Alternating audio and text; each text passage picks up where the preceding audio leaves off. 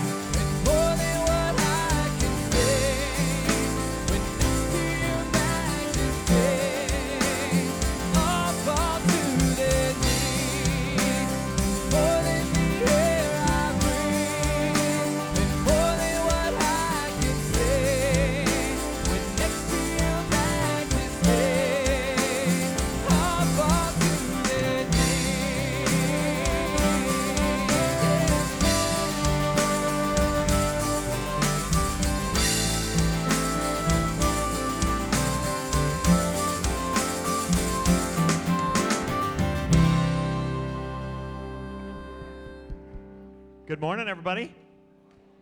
For those in this room, those watching on the internet, and our Brazil team that are making their way back, yes, Tamara, I got your text message just now. They are watching, streaming. I have no idea where they are. I'm sure they'll let me know in a second here. But we have two mission teams on their way back to the States right now. One was in Brazil for this last week. One was in Guatemala, and we want to be praying for them as they make their way back. We have missed you. We're looking forward to having you home and hearing the stories of all. But good morning. It's good to see you guys. Thank you for being here today. In the worship guide, would you review the stuff coming up? We have Ignition Weekend for the student ministry, 6th through 12th graders. This gets them refocused for ministry over the next year, and that's really an important weekend in preparation for school. School is mission opportunities. Also, I think it's next Sunday. It's Promotion Sunday. So, your kids will be going into the next grade or next teaching group. If you have questions about that, you can grab Jeff Bonin or Mark Dubos or Alicia Bonin if their kids are in children ministry, and they can answer those questions for you. But I don't really want to spend a lot of time on announcements this morning. My heart is heavy.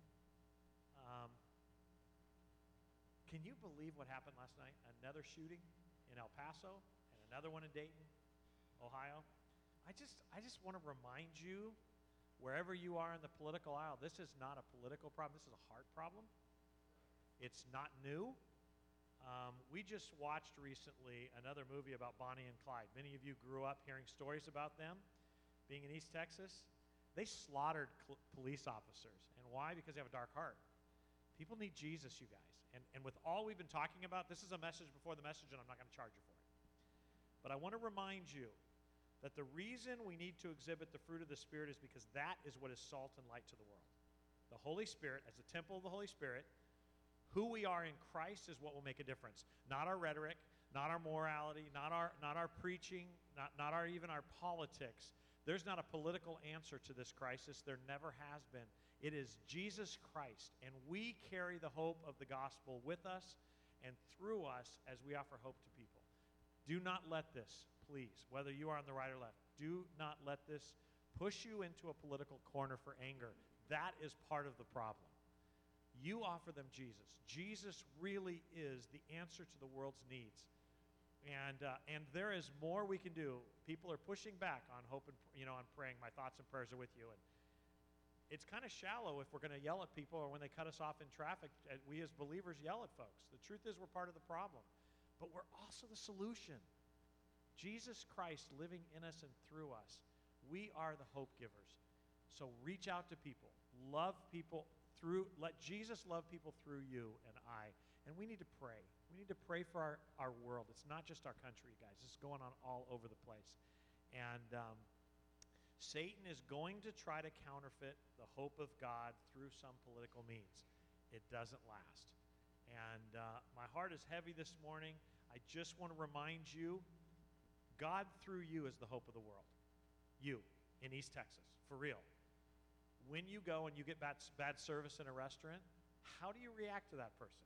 When you see somebody that has a different socioeconomic status, or you're at Walmart and you see somebody that just drives you nuts and you want to grab them, why do you want to grab them?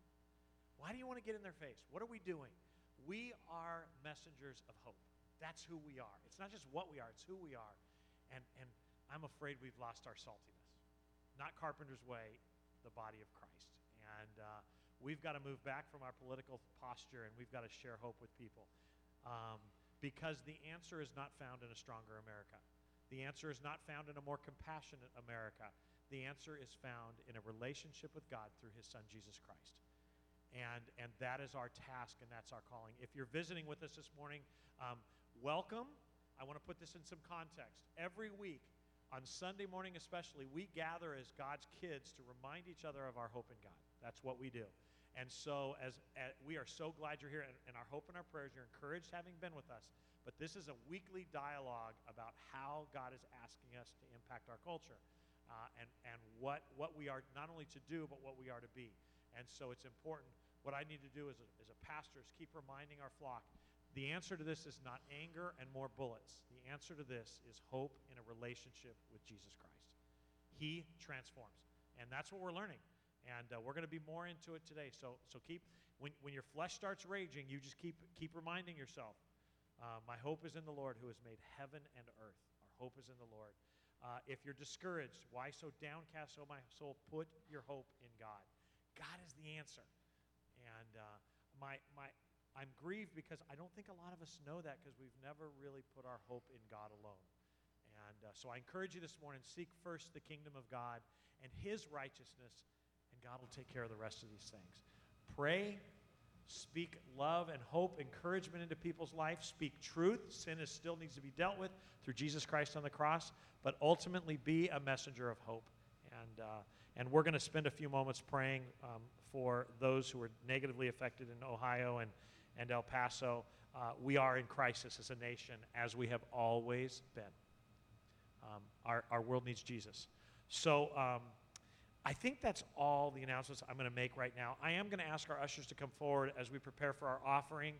If you are visiting with us this morning, we are so glad you're here. We are in the midst right now of a study of Jesus on out of the all four Gospels. We're trying to discover together who Jesus is from a chronological look at all four Gospels. So we're doing the best we can to marry them all together and kind of walk through his life.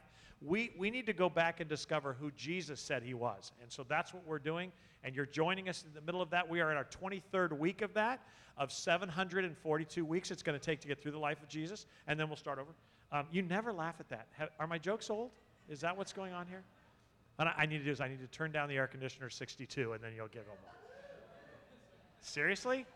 You're going to have to give more if we do that. So anyway, thanks for being with us. If you're watching on the internet, we want you to know, or in this room and you're visiting, we really do want you to like us. There's no doubt about that. And we'd love to see you come back, but we really want you to fall in love with Jesus.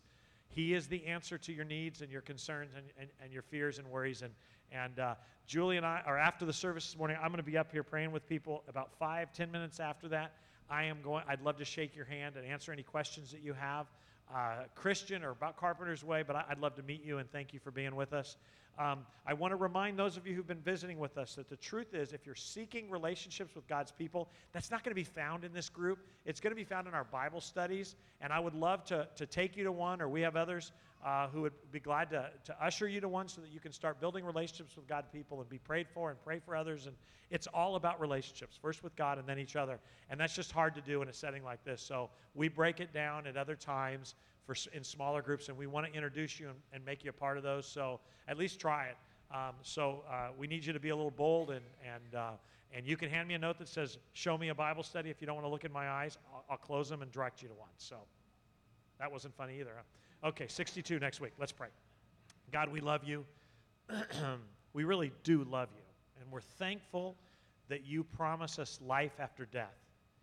But you actually promised us abundant life here and to use us and as making us your workmanship. And we are here, Father, not just to waste oxygen or to keep America strong. We are here to tell people that there is hope in Jesus Christ. Father, it seems like Satan has us so polarized that every tragedy that happens right now, we jump to the political ramifications of that tragedy. We have become just like the world, who only looks for wins. Father, the only win that will matter 100 years from now is the victory you had on the cross. The veil in the temple was torn in two, and you offered salvation to every man and woman and child. The wages of sin are death, but the free gift of God is eternal life through Jesus Christ. So, Father, help us to remember that the solution is not found in a Democrat president or a Republican president, but in God, King of kings and Lord of lords, who transcends politics and nationalism, who transcends the lies and the hate and morality and offers grace and forgiveness and changed life for everyone. Lord, our hearts go out to those who lost family members, who were just going to Walmart and a mall on a Saturday morning, who lost their family, Father. Can't imagine the grief. Our heart goes out to those in Ohio, Father, who lost family members. For states that are shocked, for a nation that will begin arguing over the solution.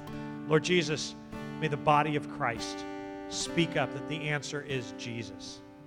Lord, help us to be people of compassion. Help us to be people of obedience and servant's heart.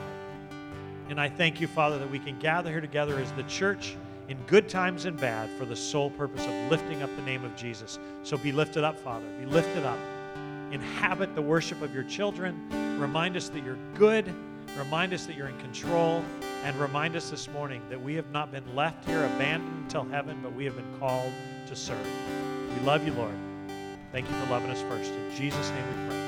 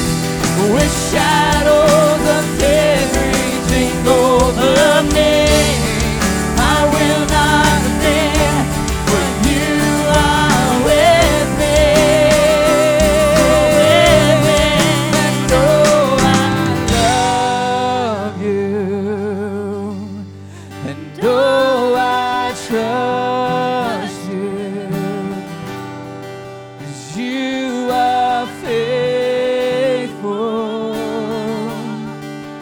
You forgive. Lord, I love you. Oh, I love you. Oh, I trust you. You are faithful.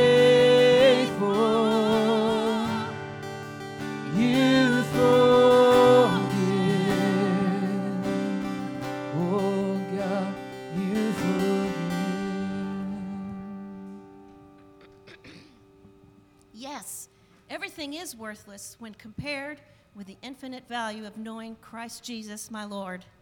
For his sake, I've discarded everything else, counting it as all garbage, so that I can gain Christ, and I become one with him. I no longer count on my own righteousness through obeying the law. Rather, I become righteous through faith in Christ. For God's way of making us right with himself depends on faith.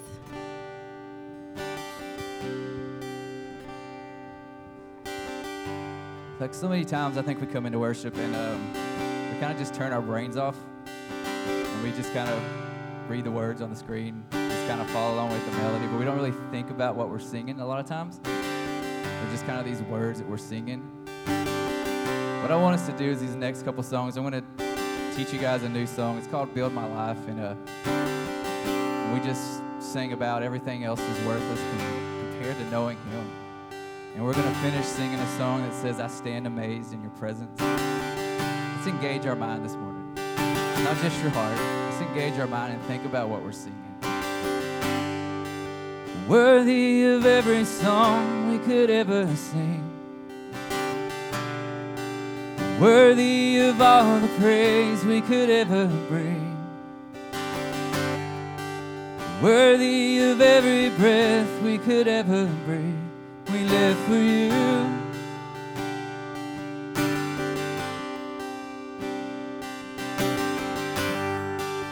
Jesus, the name above every other name. Jesus, the only one who could ever save. Worthy of every breath we could ever breathe. We live for you. Oh, we live for you. And holy, there is no one like you. There is none beside you. Open up my eyes in wonder and show me who you are and fill me with your heart and lead me in your love to those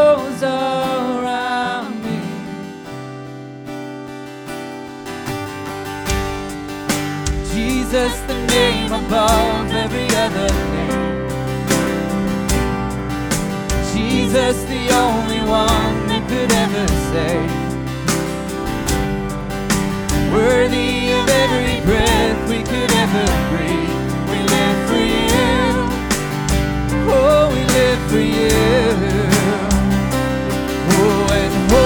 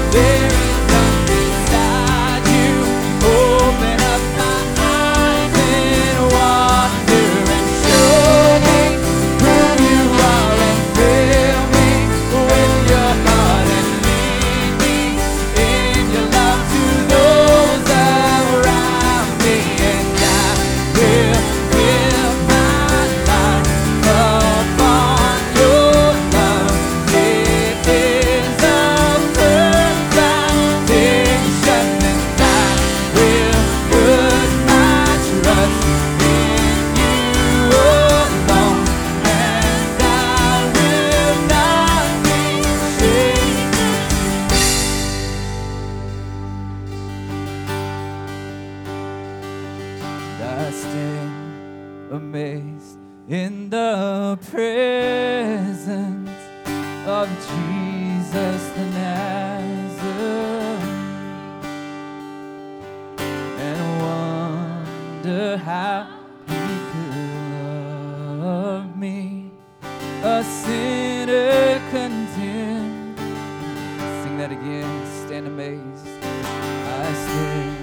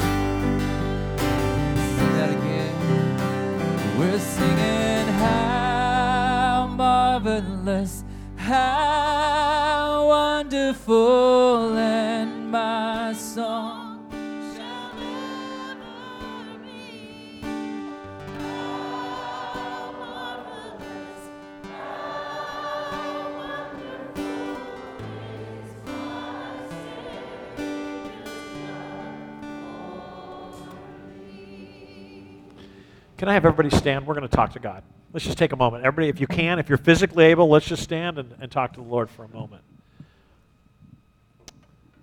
I'm going to be quiet for a moment. I want you to talk to your Heavenly Father.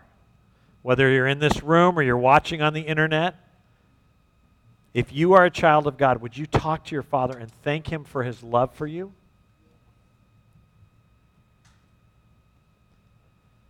you know your sin. Thank Him for His patience and His honor to His promise to forgive you from all unrighteousness.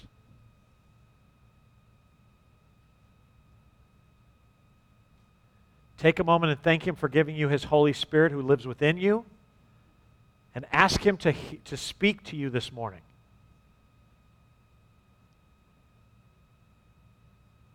Now I'd like you to pray for me. As I open God's Word before you this morning, pray that my words would be true, carefully chosen.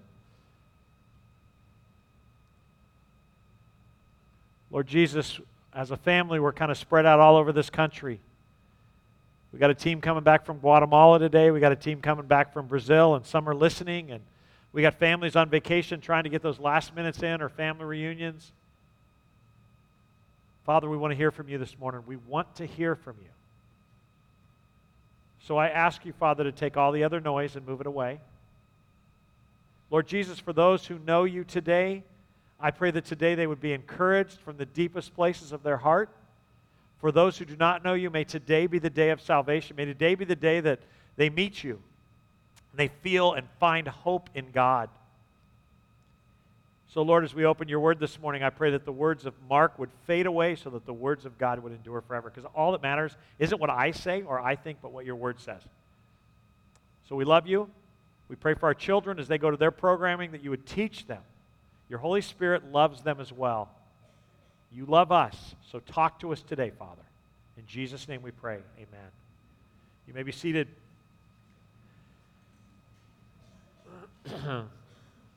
I'd like to begin this morning. I think sometimes in our culture we're so busy moving forward we don't take time, especially even as families, first of all, to tell ourselves, to think about ourselves, what do I want out of my life? What kind of person do I want to be? Maybe at funerals, but for the most part, we don't think about those things. And if we don't think about them, we're not telling our wives and our children, men. Ladies, we're not telling our husbands and our children. We're not telling our grandchildren what we want to be as men and women of God. We're not doing that. And I think it kind of goes against the nature of this culture right now. I'm going to make reference to this on a few occasions. But the whole concept of much of Christendom today is to live your best life now, and that is diametrically opposed to Jesus Christ. Jesus Christ said, don't live for now, but store up for yourselves treasures in heaven where moth and rust and thief can't destroy. I want you to know that I believe with all my heart, especially now that we're going through Scripture, Satan has invaded the teachings in the church. We just sang that we are thankful for God's love, and how he forgives us our sin. We told him we want him to run our lives. We want him to control us. Now we have to ask if we really mean that. And so did the disciples. They had to ask themselves if they really meant it. And as I was thinking about, after I studied this week, and I was thinking about this the message you're going to hear, I just thought that you should know what I want out of my life. For real. When all the noise is gone and the birthday candles are away, what is it that I want? I want to be a good dad. I want to be a great dad. I want to be a great husband to Julie. This is a woman who's never had a man faithful to her before. I want to be that guy. I want to support you as a pastor. I want you to know that you're loved by God. I know most of you want to know that your pastor loves you. I just want you to know that that won't even get you coffee at Denny's. I want you to know that God loves you. And I love you too, but God really loves you. But something, as we've been going through this series on the life of Jesus, who is this man, this question that we're sincerely asking, and if you haven't been with us up to this point, let me be clear, this is a real question.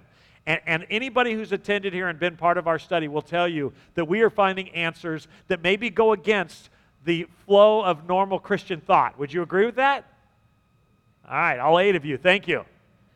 But it kind of goes against our grain, and some of us have had to swallow hard and relook at Scripture and ask ourselves, is Mark making stuff up? Is this really what it says? And we've had to ask. But in my heart, this has woken up part of me that hasn't been woken up in a long time, and I answered this week for myself, what do I want to be? And I want to be a man who knows Jesus from the Scripture, not from my theology classes. I want to be a man who knows God for himself, not because of what I was taught in Sunday school. I want to be a disciple in the biblical sense of the word, and I want to be so committed to following Jesus that I follow no questions asked. I mean, in reckless abandon. No, even to the point of the world thinking the church thinking I look foolish. I want to follow him. I want to get up when he gets up, and I want to go to sleep when he goes to sleep, as if it's that close, as if I'm one of the 12 or one of the hundreds following him. I really want to be that guy. I want to walk when he walks, I want to sit when he sits, and I want to eat when he feeds me, and I want to serve him to my last breath. What do you want? That was the question of Jesus to those around him. And I got news for you. No matter what people like me do, I'd say, and preach on, that's all God is asking. Let me start this morning by saying something that you're going to have to think on. Jesus Christ did not come to solve a political problem. He didn't come to solve a socioeconomic problem. He did not come to save your marriage. He did not come to make sure your kids grow up well. He came to make you right with himself. He came to seek and save the lost. Anything else he does is through the power of the Holy Spirit and an afterthought. His goal from the beginning of time when Adam and Eve turned their back on him has been to restore our relationship with him. That's it. And as a result of that, to transform us so that we can be salt and light in the world. Not so that the world is a better place to live. Once again, I want to remind you that Jesus never said, I'm going to solve all of the problems here on earth. It's going to be a wonderful place. He said, I'm going to throw this place in hell and I'm going to rebuild it. I mean, the truth is, if you've studied Scripture, even creation has been devastated by sin. Not its own, but ours. It's been devastated. The world is, in fact, falling apart. Whether you believe in global warming or not, that's not the worst thing going on in the world. The world is self-destructing, and that's what sin did. God told Adam and Eve, if you eat of the fruit, you will die. Creation is dying as well, 1 and 2 Peter teach us. And we can't save it. We can't even save people, but we can tell them who can. And that's why we were left here. That's why the disciples were trained.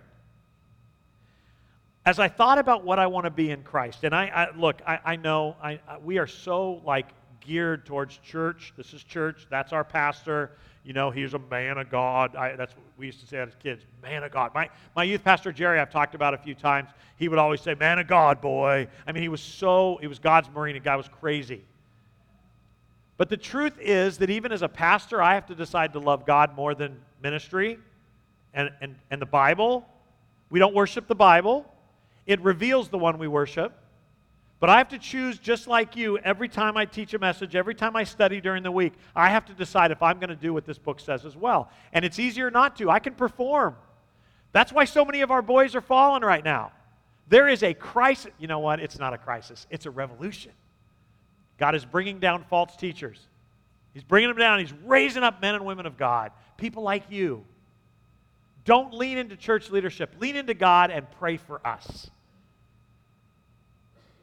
To be that kind of disciple, though, that Jesus is asking for, to be that, those of us who want to be that, we have to simply learn to flank Jesus as he watches, he teaches, as he walks, teaches, does miracles, eats, and sleeps.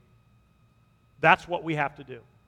We have to commit ourselves and discipline ourselves to stop looking at Jesus with the eyes that we have been taught to see him at, but see him as he actually is, to step back and actually commit ourselves to reading the Scriptures within their context and understanding Jesus within the context in which he reveals himself to us. Nothing wrong with commentaries, nothing wrong with hearing preaching. I'm doing that this morning. But what really matters is not what I say, but what God says about himself, and we have the Word of God to teach us that. Well, I don't understand it. Then pick up a New Living Translation or an RSV. It's not complicated, but it is going to take effort. Paul told Timothy, study to show yourself, young man, a workman who need not be ashamed. We've got to commit ourselves. If we really want to know God, we've got to get into the Word. We've got to study the Word. We've got to understand the Word within its context. So we got to not only know the stories, but do our best to understand them within their historical context and the context of the Scriptures and under the guidance and illumination of the Holy Spirit. And so with that in mind, This morning, I want us to do that, just that. I want us to flank Jesus as he does ministry after his time on the Sermon on the Mount. I want us to put our eyes on the back of our rabbi, Jesus. Jesus is our rabbi. And I want us to put our eyes on the back of his head, and I want to flank him watching and listening as he does his thing, while he heals, teaches. I want us to knock, to seek, to plead with him to help us understand what it is he was all about and why he has called, what he has called us to do here in 2019. I want to remind you, though, we don't have the daily calendar of Jesus' 3.5 years of ministry. What we do have is, within context and understanding of the season in which Jesus ministered, an idea, things that happened during that time. So while this morning I want to take you on a walk following Jesus, and that's what you're going to get, a ton of Scripture, I want you to gear your mind this morning, not to listening to me, but to listen to the text and put yourself in that crowd. I want you to just think, what's he doing? So let's go. Jesus had just finished the Sermon on the Mount. We find ourselves this morning with a decent-sized crowd of people, all claiming to be his disciple. And although the Sermon on the Mount that we just finished studying last week was pretty radical, most people didn't walk away at this point. Don't worry, they will soon. But at this point, they're still following. And as we go from one town to another, we watch him heal, we watch him preach, we watch him talk about hope in heaven in the next life, not this one. And after a bit of ministry and walking and teaching and healing, Jesus pulls the 12 hand-chosen apostles aside, and he starts talking with them. I want you to lean in and listen. Matthew chapter 10, starting in verse 5. Jesus sent out the 12 apostles with these instructions. Don't go to the Gentiles or the Samaritans, but only to the people of Israel, God's lost sheep. Go and announce to them, the kingdom of heaven is near. Now I need you to take a deep breath, because you heard and read what it says. In a time where everybody is so stinking offended, as a Gentile, you might find yourself offended. Why did Jesus tell the disciples not to go to the Gentiles and Samaritans? It says what it says, and I've got news for you. I looked at the Greek in this, and it means exactly what it says. He wasn't talking about not going to the non-believers. He wasn't talking about He was talking about going to people who are Hebrews, who are God's lost sheep, and he tells them not to go to the Gentiles and Samaritans, but actually go to the lost sheep of Israel and tell them that the kingdom of heaven is near. And that is kind of crazy. That is like against everything that we sort of expect Jesus to say. The reality is, though, that if we understand the context of Scripture, as I always say, this actually mimics Jesus' ministry. And although in the first 1.5 years, although he does have interaction with Gentiles, especially Samaritans, remember that he goes to the woman at the well and he ministers to her and they go in the town, predominantly Jesus' focus of his ministry was the Hebrew people. For the first year, he spends most of his time talking with the religious leaders of his day, the Jewish religious leaders, and he spends most of his first year of ministry actually in synagogues and temples, trying to reach the religious leaders. They reject him. He goes from there into the Judean countryside, into the parts of the Middle East where Hebrew people were predominant. He went from town to town and place to place, and his goal was actually first, the reason he goes there is because the Jewish religious leaders are beginning to gather together and plan to kill him. They're plotting to kill him. It's not time for him to die, so he actually makes his way, and people find out where he's at, and they gather around him, and he ministers to them. Again, predominantly Hebrew people. If we are thinking in a biblical context, though, this shouldn't surprise you, because if you remember, John the Apostle actually outlined Jesus' ministry in John chapter 1, verse 10, where he says that he came into the very world he created, referring to Jesus, but the world didn't recognize him. He came to his own people, and they rejected him. But to all who believed in him and accepted him, he gave the right to become the children of God. Jesus spent most of his ministry time reaching Hebrew people when he told, Nicodemus that he wouldn't negotiate eternal life with him, that eternal life is only given through the Holy Spirit when you're born from above. But he said something interesting in a verse that you're very familiar with, John 3:16. For God so loved the world, he gave his only begotten Son, that whoever believes in him won't perish but have eternal life. in our heads there's kind of a conflict if you're thinking this morning, because he tells the apostles, and he himself spends all of his time with Hebrew people, or most of his time, and yet it says that he came, his Father sent him to save the whole world. Well, I want to remind you that that makes perfect sense, because way back in the book of Genesis, God promised that he was going to bless the nation of the world through a Hebrew Savior.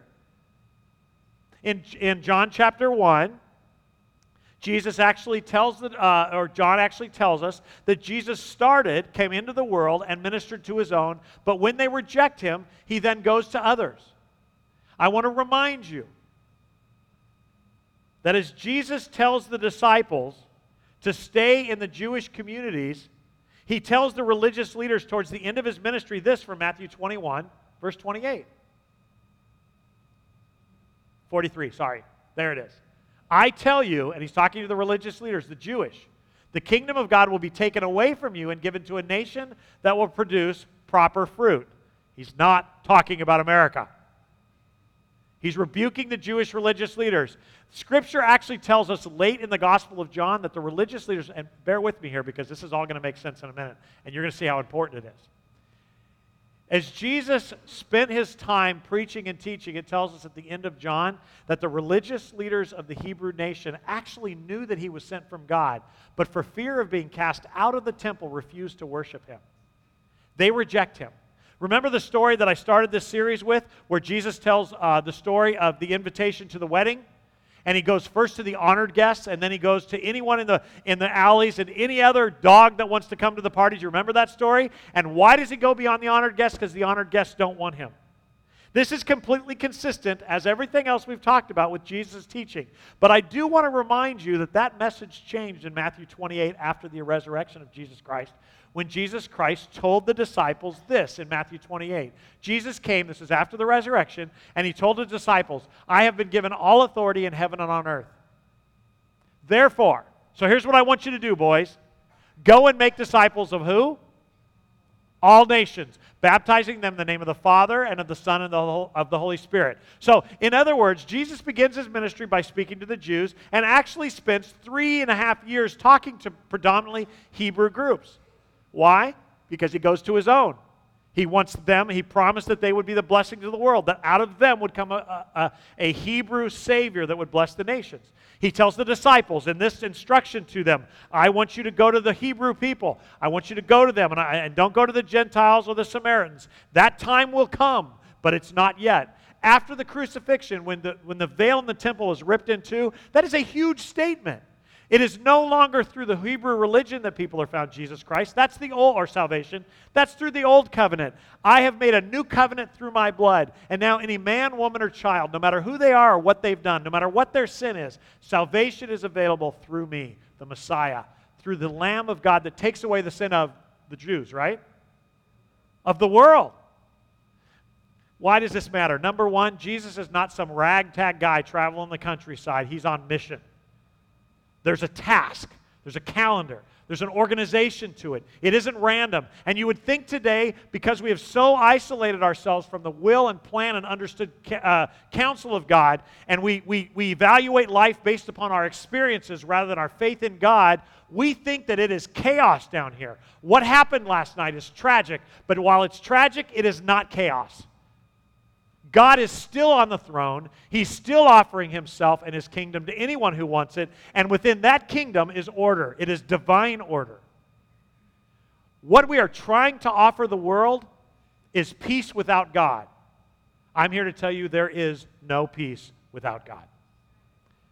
And for those of you living in the flesh, for those of you who do not know Jesus Christ, for those of you who are not living surrendered to God, how's that working for you?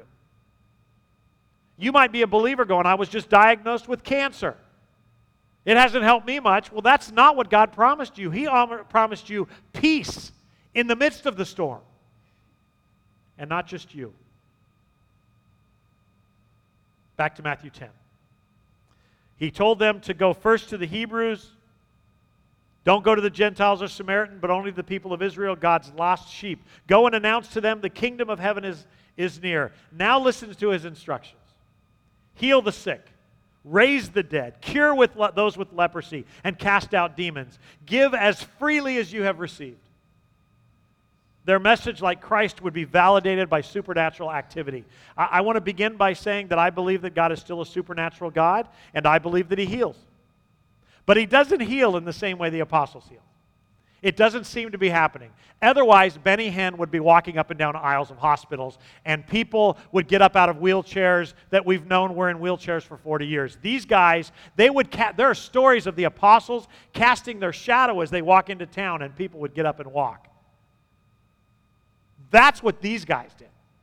And no matter what you believe about faith healing today, the truth is it ain't being done like it was done here.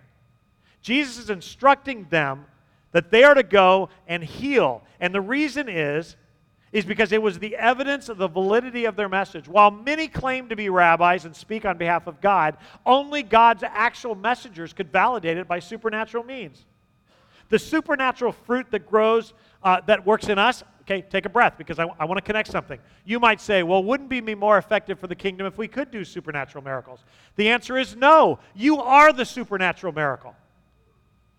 You see, the truth is, these guys, they didn't have the same indwelling of the Holy Spirit that began at Pentecost.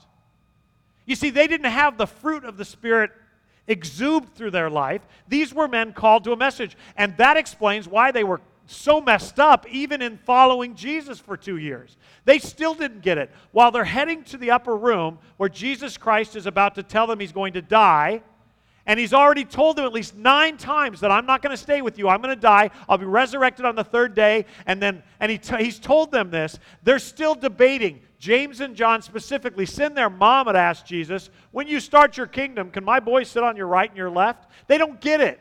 This was not about starting a kingdom. This was about saving people of every kingdom. That's why Jesus came first. Certainly He would be the King of Kings, but He was going to do it as a servant first, and they didn't get it. Why? Because they were not filled with the Holy Spirit. They did not have the illumination that comes.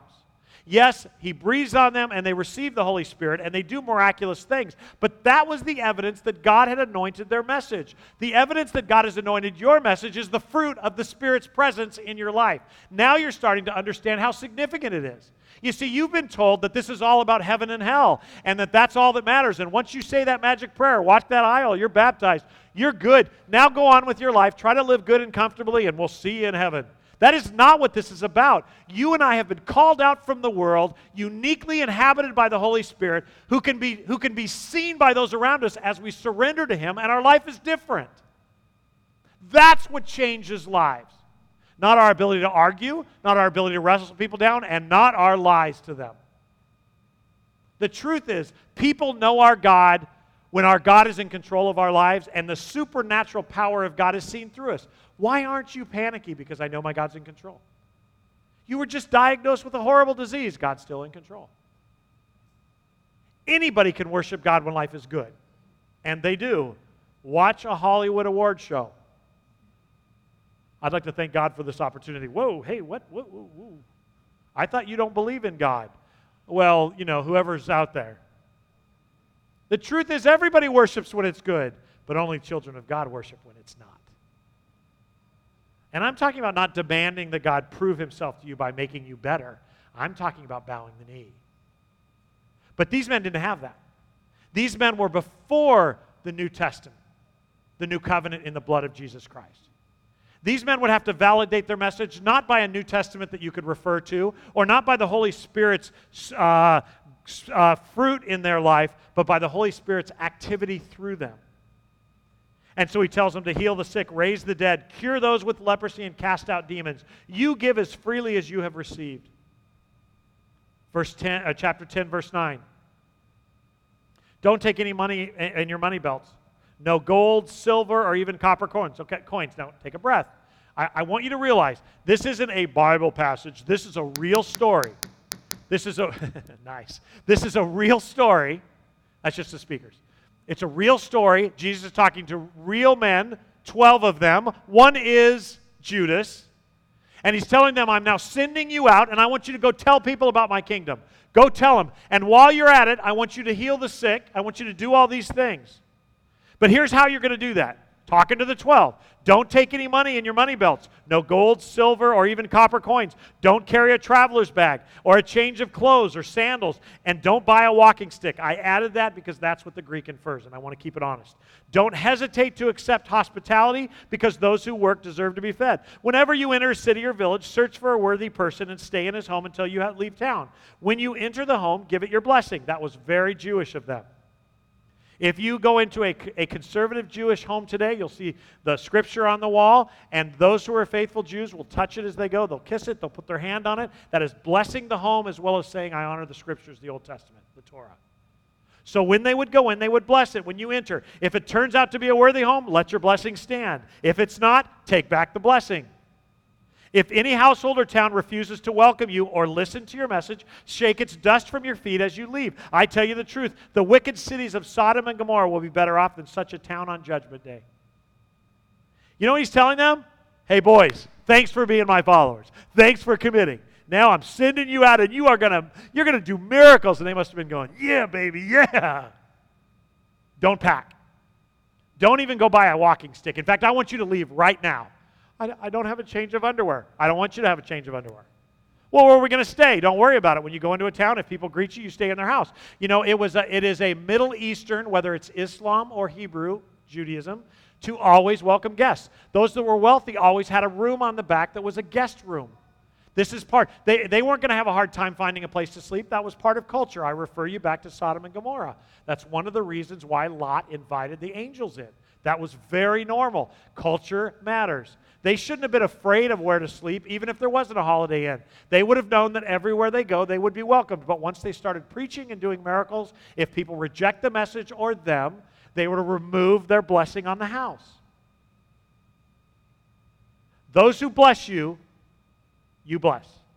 And remove the blessing from those who do not. And Jesus is saying to them, I will bless and judge as you do. These apostles had incredible authority. Much of the bad theology that you are hearing throughout Christendom today is based upon misunderstanding who he's talking to.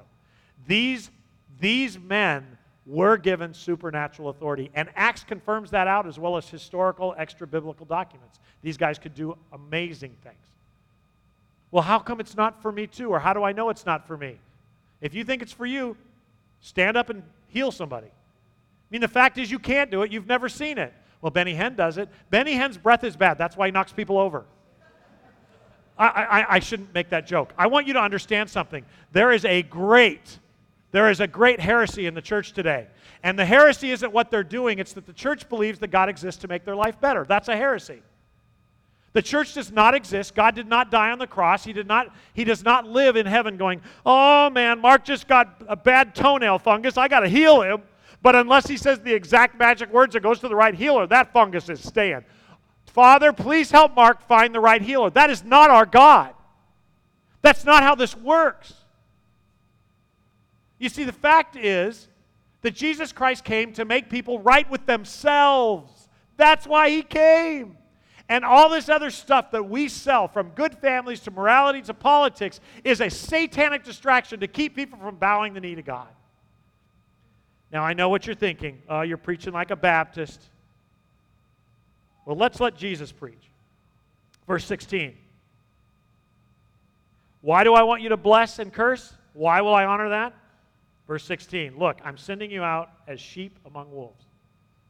So if you're here this morning and you disagree with what I just said, and you want to own this stuff, you have to own this as well. You ready?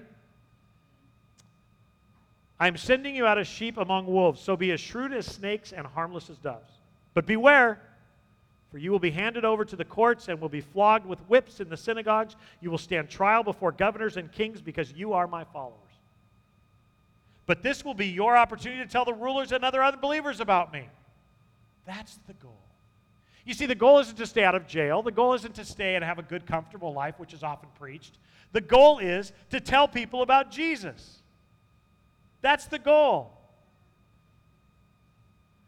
But this will be your opportunity to tell the rulers and unbelievers about me. When you are arrested, don't worry about how to respond or what to say. God will give you the right words at the right time, for it is not you who will be speaking. It will be the Spirit of your Father speaking through you.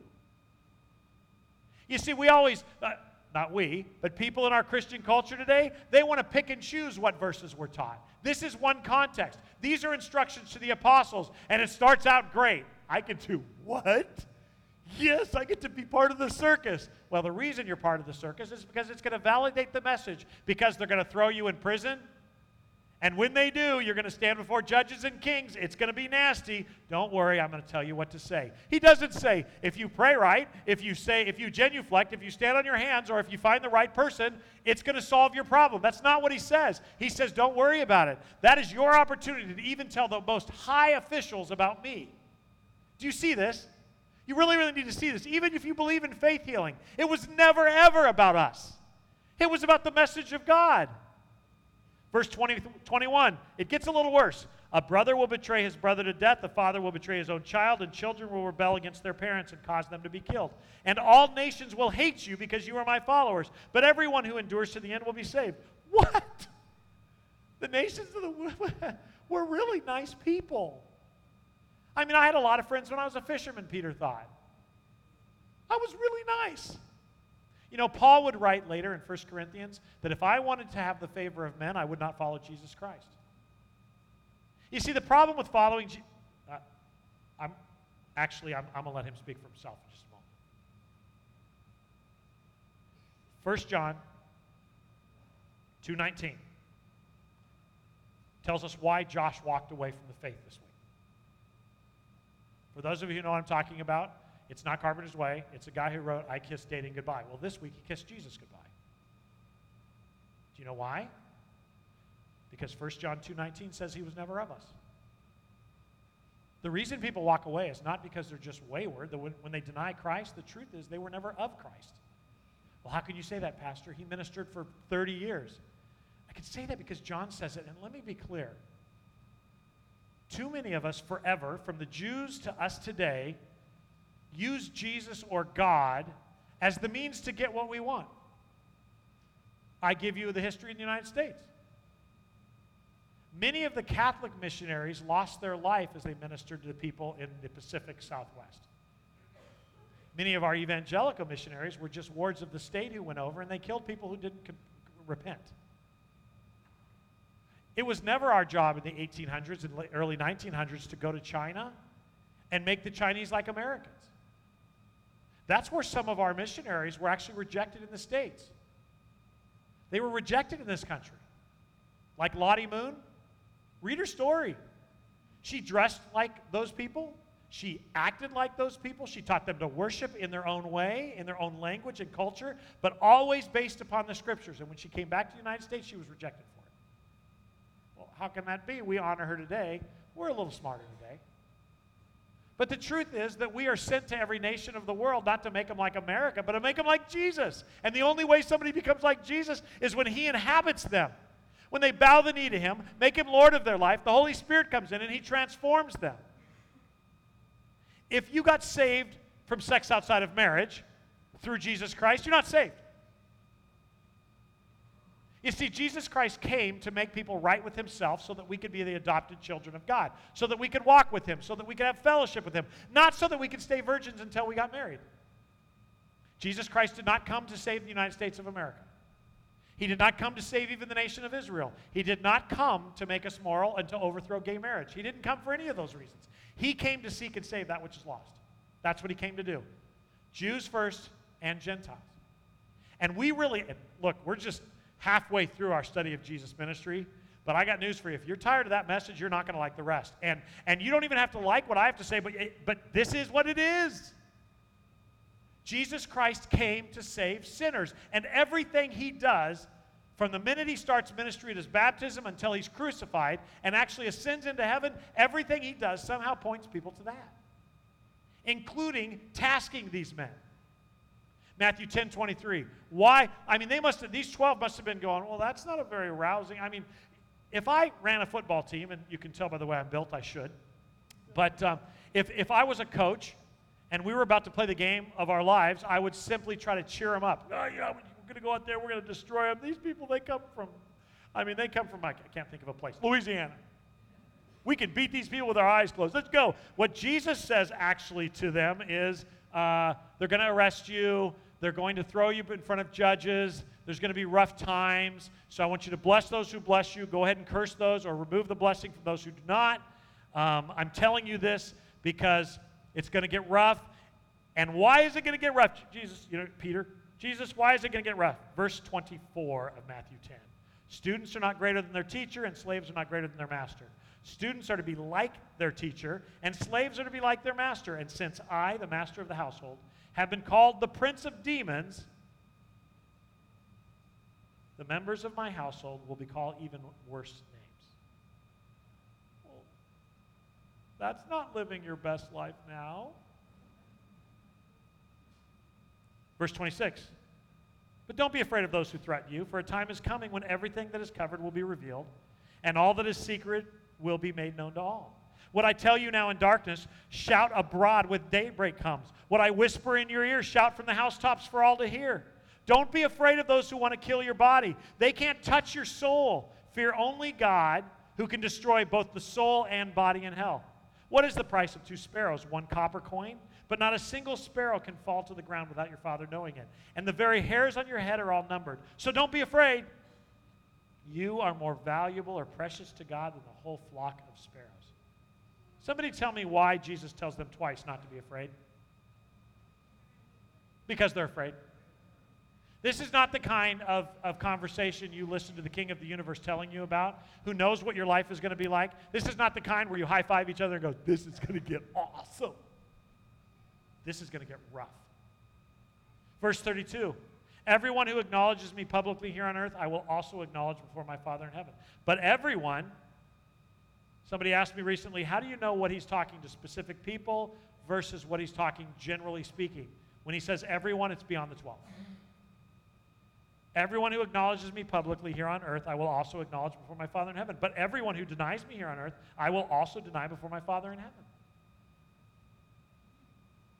Don't imagine that I came to bring peace to earth. I came not to bring peace, but a sword. Let's close in prayer. Put that on your next Christmas card.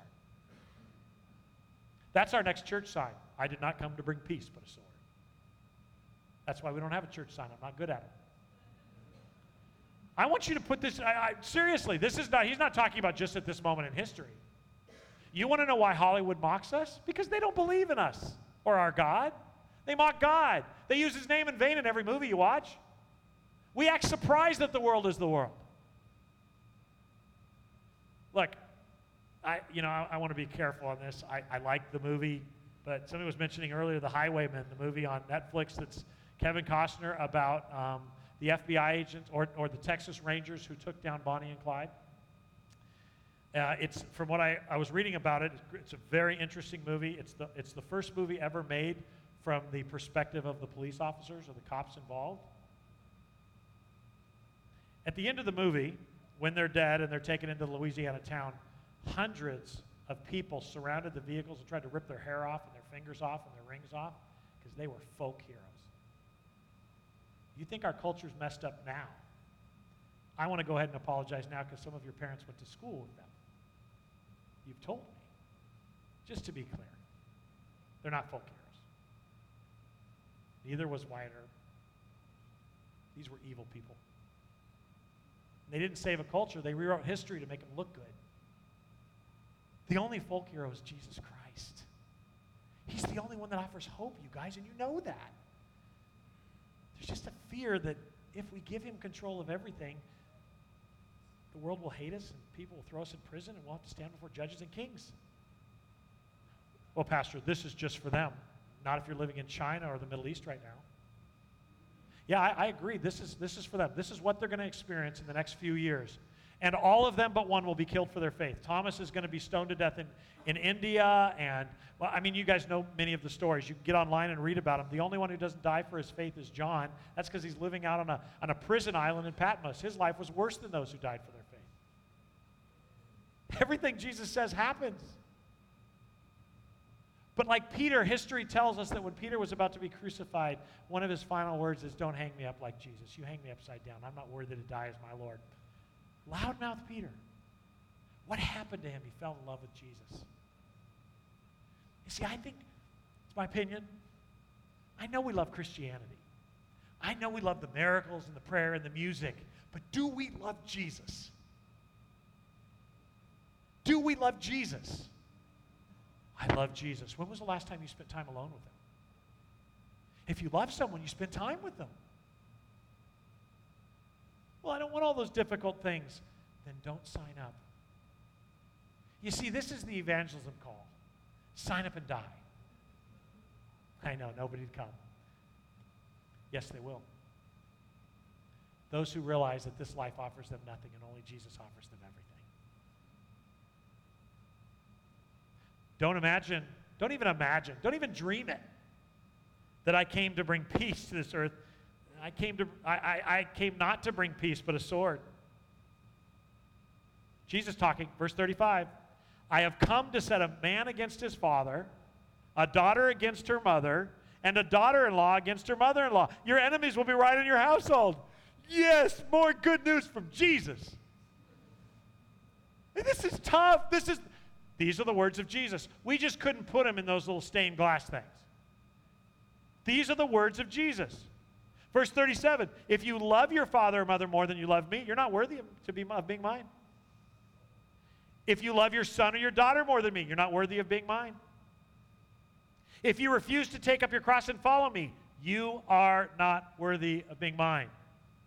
Well, wait a minute, I thought that was an option. Apparently not. If you cling to your life, you will lose it. But if you give your life for me, you'll find it. Anyone who receives you receives me, and anyone who receives me receives the Father who sent me. If you receive a prophet as one who speaks for God, you will be given the same reward as the prophet. But if you receive righteous people because of the righteousness, you will be given a reward like theirs. And if you give even a cup of cold water to one of the least of my followers, you will surely be rewarded. When Jesus had finished giving these instructions to the 12 disciples, he went out to teach and preach in towns throughout the region. I would never preach this message if it wasn't Jesus' message. And it's only hopeful if you realize that you are not to live your best life now. This is actually where we work and pick up our cross and follow Christ. He's going to prepare a place for us where thief and moth and rust can't destroy the inheritance that's coming. But to live hopeful in the midst of this stuff that we are still experiencing, you got to put your hope there. You got to put all of your eggs in his basket. That's what it means in Romans when it says, if you confess with your mouth, Jesus as Lord. That's what it means. Where you bow the knee and say, you're the only one who can save me from what? Everything. It's going to get rough, I know. When Jesus was finished with this, he went on to teach and preach. You want to know what that looked like? Matthew chapter 8, verses 5 to 13 is a story in this time of his life. This is what it looked like. When Jesus returned to Capernaum, a Roman officer came and pleaded with him, Lord, my servant lies in bed, paralyzed and in terrible pain. Jesus said, I will come and heal him. But the officer said, Lord, I'm not worthy to have you come even into my house. Just say the word from where you are, and my servant will be healed. I know this because I am under the authority of my superior officers, and I have authority over my soldiers. I only need to say, go, and they go, or come, and they come. And if you say to my slaves, do this, they do that. When Jesus heard this, he was amazed, and turning to those who were following him. You want to know what this was all about? It was about those watching. All those hundreds of disciples following. Jesus is interacting with a Gentile. He's interacting with somebody that should not be interacted with by a Jewish rabbi. He turns to them and he observes the following. I tell you the truth, I haven't seen faith like this in anywhere in Israel. That's not a blessing. That's a wow. And I tell you this, that many Gentiles will come from all over the world, from the east and the west, and sit down with Abraham and Isaac and Jacob at the feast of the kingdom of heaven. And many Israelites, those for whom the kingdom was prepared, will be thrown out into the utter darkness, where there will be weeping and gnashing of teeth. Then Jesus said to the Roman officer, you go back home because you believed it has happened. And the young servant was healed that same hour. Now, please understand, when Jesus says, because you believed, faith healers will tell you that's because it was their faith that healed him. Don't be deceived. It was Jesus' power that healed him. And it wasn't his faith in Jesus to make his life better. It was his faith in Jesus. The conversation says, you have authority over everything. So where else am I going to go? I want my servant healed, and I'm coming to you knowing that you have authority over all this. Please heal him. This wasn't about getting a healing to anybody but that Roman guy. To Jesus, this was about faith. And the Jews didn't put their faith in Jesus for anything other than food, health, and a nationalistic victory. They didn't put their faith in Jesus for spiritual renewal. You'll see that soon enough. They didn't want him to fix their spiritual problem. They were satisfied with the old covenant. That's what Scripture told us. We've already read it. Jesus was talking about new wine and new wineskins. He was talking about old wine. And he said, those who love the old wine are satisfied with it, so they will not come for the new wine. Remember that? Jesus' own words. Do we want the new wine? You either drink it all or you don't drink it at all. That's what Jesus said. There's no such thing as halfway Christianity. There's no such thing as just being saved from hell and not being saved from yourself. There's no such thing as praying a prayer and going to heaven but not walking with God or being transformed by him. Those things don't exist in Scripture.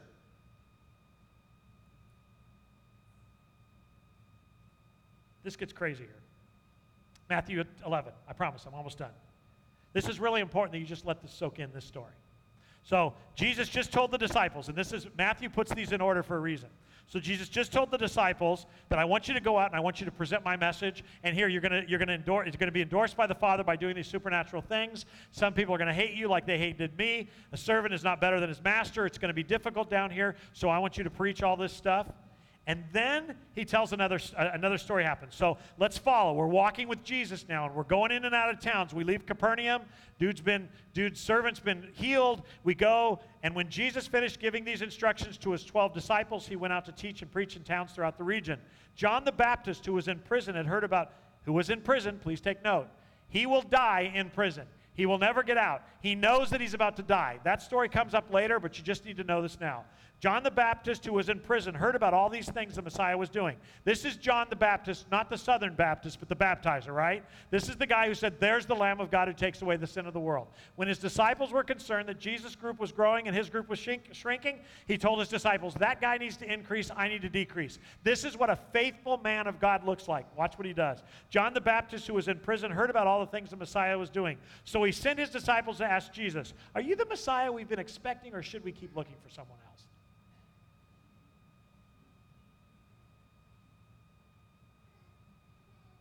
Are you the Messiah we've been expecting, or should we be looking for someone else? This is John the Baptizer. This is the end of his life, the last few weeks of his life. This is what he asked. He blinked. You know why? He's about to die. So for those of you this morning that are in the midst of the crisis, whatever your crisis is, and you're going, I sure hope he's God. Good, you're in great company. So did John. John sent his people to go, you better go ask Jesus if he's the one. I put all my hope in his basket. And Jesus is so angry at him. This is what he said. He's not angry. You see, this story is about two different kinds of people. You give me everything, life will get hard. But Jesus even shows us a man who doubted that you can't even imagine doubting. Jesus told them, go back and tell John, tell him what you have heard and seen. The blind see, the lame walk. Those with leprosy are cured. The deaf hear, the dead are raised to life. Why those specific things? Because Isaiah prophesied that Jesus Christ, the Messiah, would do that. The good news is being preached to the poor. And he added, God blesses those who do not fall away because of me. As John's disciples were leaving, Jesus began talking about him to the crowds, the disciples. Us couple hundred people following him. What kind of man did you go into the wilderness to see? Was he a weak reed swayed by every breath of wind? Or were you expecting to see a man dressed in expensive clothes? No. People with expensive clothes live in palaces. Were you looking for a prophet? Yeah. And he's more than a prophet, talking about John.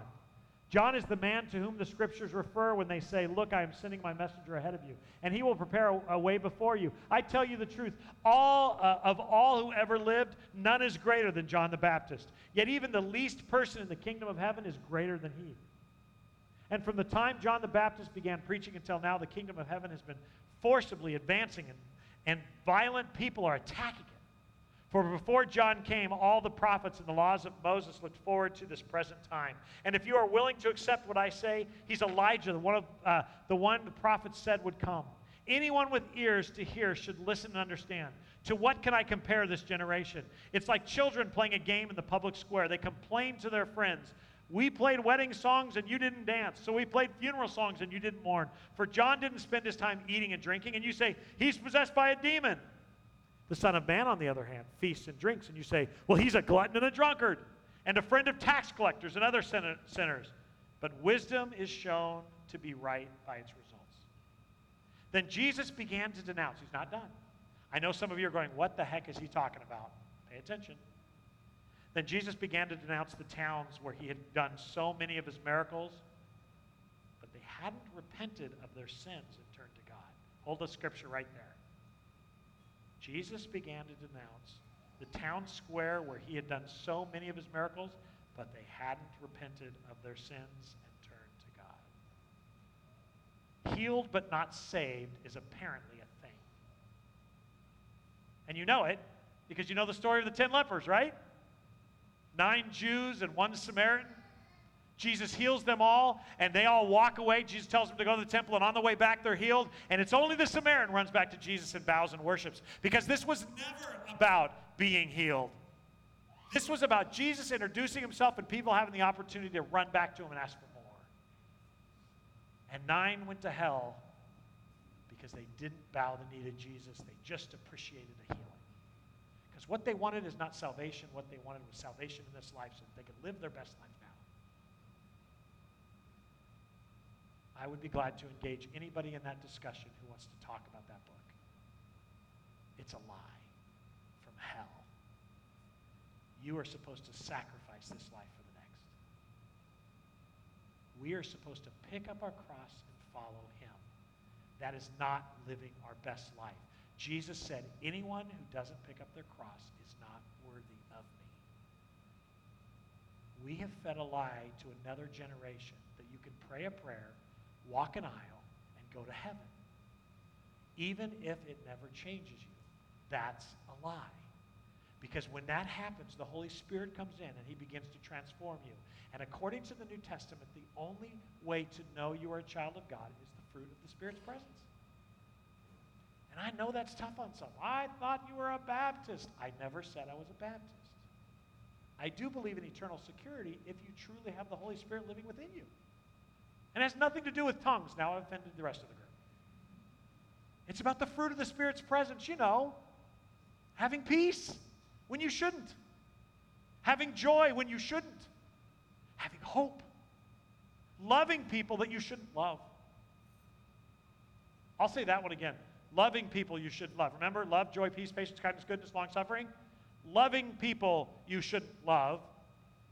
Like waitresses who pour tea in your laps, or people who cut you off in traffic, or people who illegally come into our country, or fill in the blank.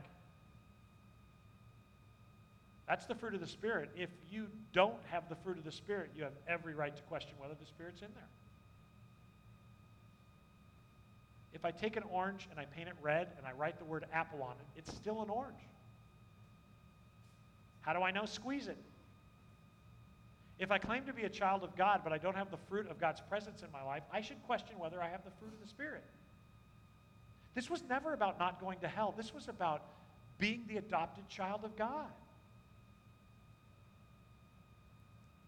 Then Jesus began to denounce the towns where he had gone and done so many of his miracles because they hadn't repented of their sin and turned to God. I'm almost done. What sorrow awaits you, Chorazin and Bethsaida? For if the miracles I did in you had been done in the wicked Tyre and Sidon, their people would have repented of their sins long ago, clothing themselves in burlap and throwing ashes on their head to show their remorse. I tell you, Tyre and Sidon will be better off on Judgment Day than you. And you people of Capernaum, will you be honored in heaven? No, you will go down to the place of the dead. For if the miracles I did for you had been done in wicked Sodom, it would still be here today. I tell you, even Sodom would be better off on Judgment Day than you. At the time, Jesus prayed this prayer. O Father, Lord of heaven and earth, thank you for hiding these things from those who think themselves to be wise and clever, and for revealing them to the childlike. Yes, Father, it pleased you to do it this way. My Father has entrusted everything to me. No one truly knows the Son except the Father, and no one truly knows the Father except the Son, and those to whom the Son chooses to reveal it. Then Jesus said, this is the context of this verse that you know. Come to me, all you who are weary and carry heavy burdens, and I'll give you rest. Take my yoke upon you and let me teach you, because I'm humble and gentle at heart, and you will find rest for your souls. For my yoke is easy to bear, and my burden I give you is light. That's the context of that passage. It's not that it will make your life better or that your problems will go away. It is that you will carry my yoke, you will carry my burdens that are lighter, but I will give you rest. You will rest in me and find hope for your souls and find peace and joy.